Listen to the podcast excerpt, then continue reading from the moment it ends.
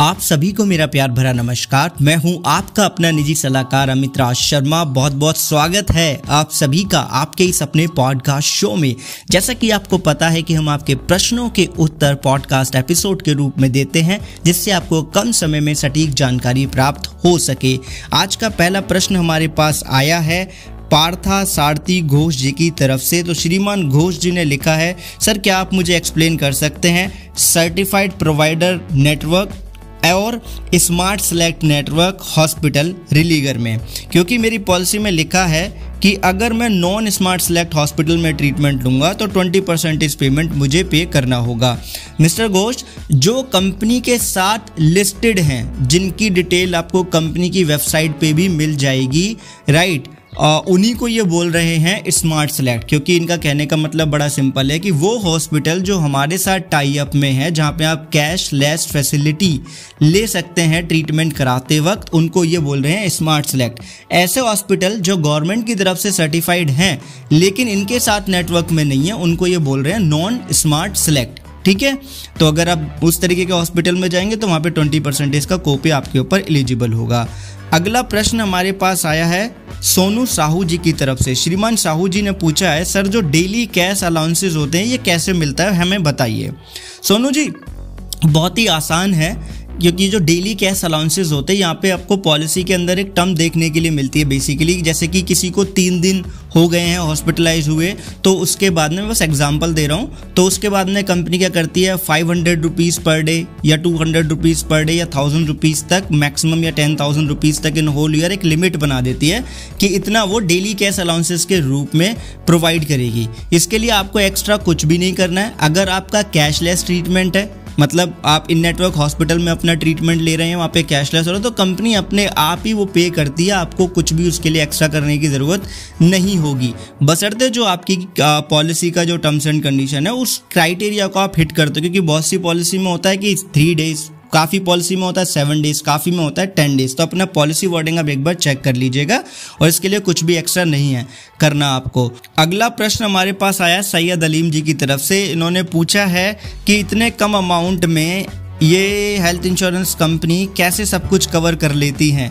सैयद अलीम जी, अगर आप किसी भी हेल्थ इंश्योरेंस कंपनी का पॉलिसी लेंगे और उसका पॉलिसी वार्डिंग रीड करेंगे तो आपको पता चलेगा जो मेन मेन एलिमेंट होते हैं, जो इमरजेंसीज होती है, क्योंकि प्री एग्जेक्सिंग पे क्या मिलता है हमें? वेटिंग पीरियड प्री स्पेसिफाई पे हमें क्या मिलता है? वेटिंग पीरियड तो जो इमरजेंसी जैसे कि हम रोड पर चल रहे हैं एक्सीडेंट हो गया, हम बिल्कुल ठीक हैं, अच्छे हैं, अचानक से कोई इन्फेक्शन लग गया, हम बीमार हो गए हॉस्पिटल में हमें जाना पड़ा एडमिट होना पड़ा तो इस तरीके की जो चीज़ें होती हैं, उसके लिए हमें कवर की ज़रूरत होती है, जिससे कि हमारे जो फाइनेंशियल प्रोटेक्शन बनी रहे और हमें ट्रीटमेंट भी सही मिले, क्योंकि अभी भी हमारी कंट्री के अंदर जो हॉस्पिटल्स के जो हाल है स्पेशली इन गवर्नमेंट वहाँ पे अभी इंप्रूवमेंट चल रहा है। इतना ज़्यादा नहीं है, हम सब लोग जानते हो। तो ऐसे में अगर हेल्थ इंश्योरेंस होता है तो क्वालिटी हेल्थ ट्रीटमेंट हमें मिल पाता है, क्योंकि जो हॉस्पिटल्स होते हैं, वो भी टेंशन फ्री होते हैं। उन्हें पता होता है कि भाई जो पेशेंट है हमारा, उसके पास इंश्योरेंस पॉलिसी है तो वो भी सही तरीके से अपना ट्रीटमेंट करता है और उनको भी टेंशन नहीं रहती। तो विन विन सिचुएशन रहती है और एक्चुरियल होते हैं भाई इंश्योरेंस कंपनीज़ के, वो इस चीज़ की कैलकुलेशन करते हैं सारी और इस तरीके से वो डिज़ाइन करते हैं कि जो नेसेसरी जो थिंग्स हैं, वो अंडर द कवर आ जाएँ फ़र्स्ट ईयर से ही after the thirty days okay अगला प्रश्न आया है अमित जांगरा जी की तरफ़ से। अमित जांगरा जी ने पूछा है कि, सर, अगर कोई इंसान गलत इनकम दिखा के इंश्योरेंस पॉलिसी ले लेता है और बाद में उसकी डेथ हो जाती है तो क्या तीन साल बाद उसका क्लेम रिजेक्ट होगा?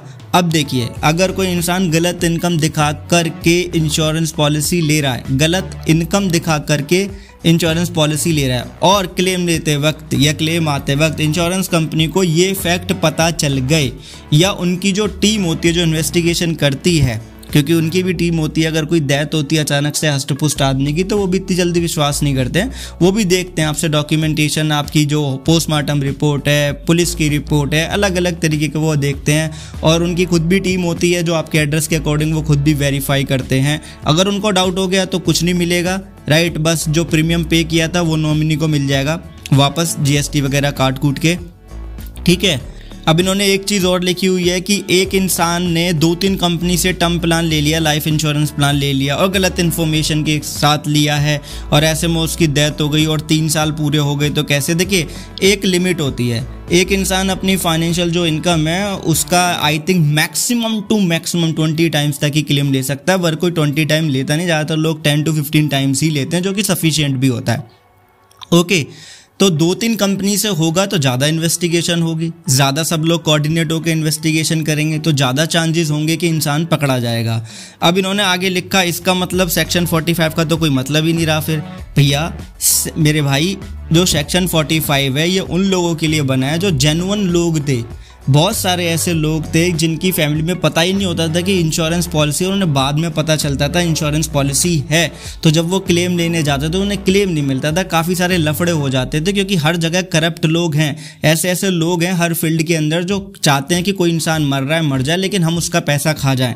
तो ऐसे लोग हैं। तो जेनवन कस्टमर को ध्यान में रखते हुए सेक्शन 45 आया, और उसके अंदर ये बोला गया कि इंश्योरेंस कंपनी को सभी तरीके की वेरिफिकेशन वगैरह जो है डॉक्यूमेंटेशन की, वो तीन साल के अंदर वो कंप्लीट कर ले, उसके बाद अगर ऐसा होगा तो वो जो डेथ क्लेम है, उसको रिजेक्ट नहीं कर पाएँगे राइट right? तो जेनवन कस्टमर के लिए ठीक है, लेकिन जो कस्टमर चालाक बनेगा तो इंश्योरेंस कंपनी भी वेरीफाई करती है और उनकी भी पर्सनल टीम होती है और ऐसे में 420 का वो केस भी कर सकते हैं क्राइम पेट्रोल देखा होगा, उसमें भी ये केस ऐसा आ चुका है अगला जो प्रश्न है, वो आया है सचिन जादव जी की तरफ़ से। अब देखिए उन्होंने अपने प्रश्न में ही उत्तर दिया। सचिन जादव जी ने पूछा है कि देखिए, एक इंसान को मान लीजिए पैरालिसिस हो गया, उसका एक जो हाथ है या लेग है, वो काम नहीं कर रहा। लेकिन तीन महीने के बाद में जो फिजियोथेरेपिस्ट है, उसके अकॉर्डिंग उसने देखा कि वो जो लेग है, वो मूव हो रही है। लेकिन बंदा जो है प्रॉपर चल नहीं पा रहा है। तो ऐसे में क्या जो मेडिकल जो प्रैक्टिशनर है वो अगर ये बोल सकता है कि ये रिकवरी की होप है या रिकवरी की होप नहीं है, इसमें बोलने वाली कोई बात ही नहीं है। एक इंसान पैरालिसिस हो गया पूरी तरीके से तो उसका कुछ काम ही नहीं कर रहा हाथ पैर। लेकिन तीन महीने में ट्रीटमेंट चलते चलते उसका हाथ उठने लगा। अब वो काम नहीं, वज़न नहीं उठा पा रहा, लेकिन हाथ उठ गया। इसका मतलब क्या सिंपल है? कॉमन सेंस की हमारी चीज़ है कि भैया वो रिकवरी हो रही है। तीन महीने और चलेगा तो वो काम भी करने लगेगा। एक साल तक ट्रीटमेंट चलेगा तो वो और ठीक हो जाएगा। यही होता है। राइट लेकिन जो क्रिटिकल इलनेस है, वो साफ़ कहता है कि अगर कोई लिम्स लॉस होता है, या परमानेंट डिसेबिलिटी होती है, या परमानेंट पैरालिसिस हो जाता है, जिसको थ्री मंथ में भी कोई इंप्रूवमेंट नहीं देखा जाता है तो वो अंडर द कवर आता है देन कंपनी क्लेम देती है। और ये चीज़ आपने लिखी भी अपनी क्योरी में। Okay okay?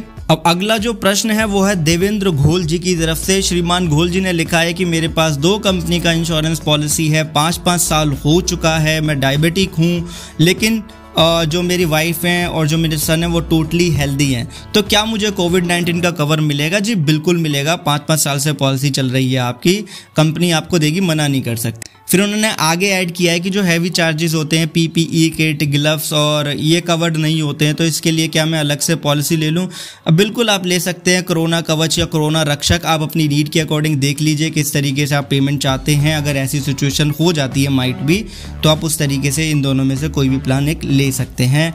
तो यही थे आज के प्रश्न जिनके उत्तर मुझे आपके साथ साझा करने थे। आशा करता हूँ आपको कुछ इन्फॉर्मेशन मिली होगी।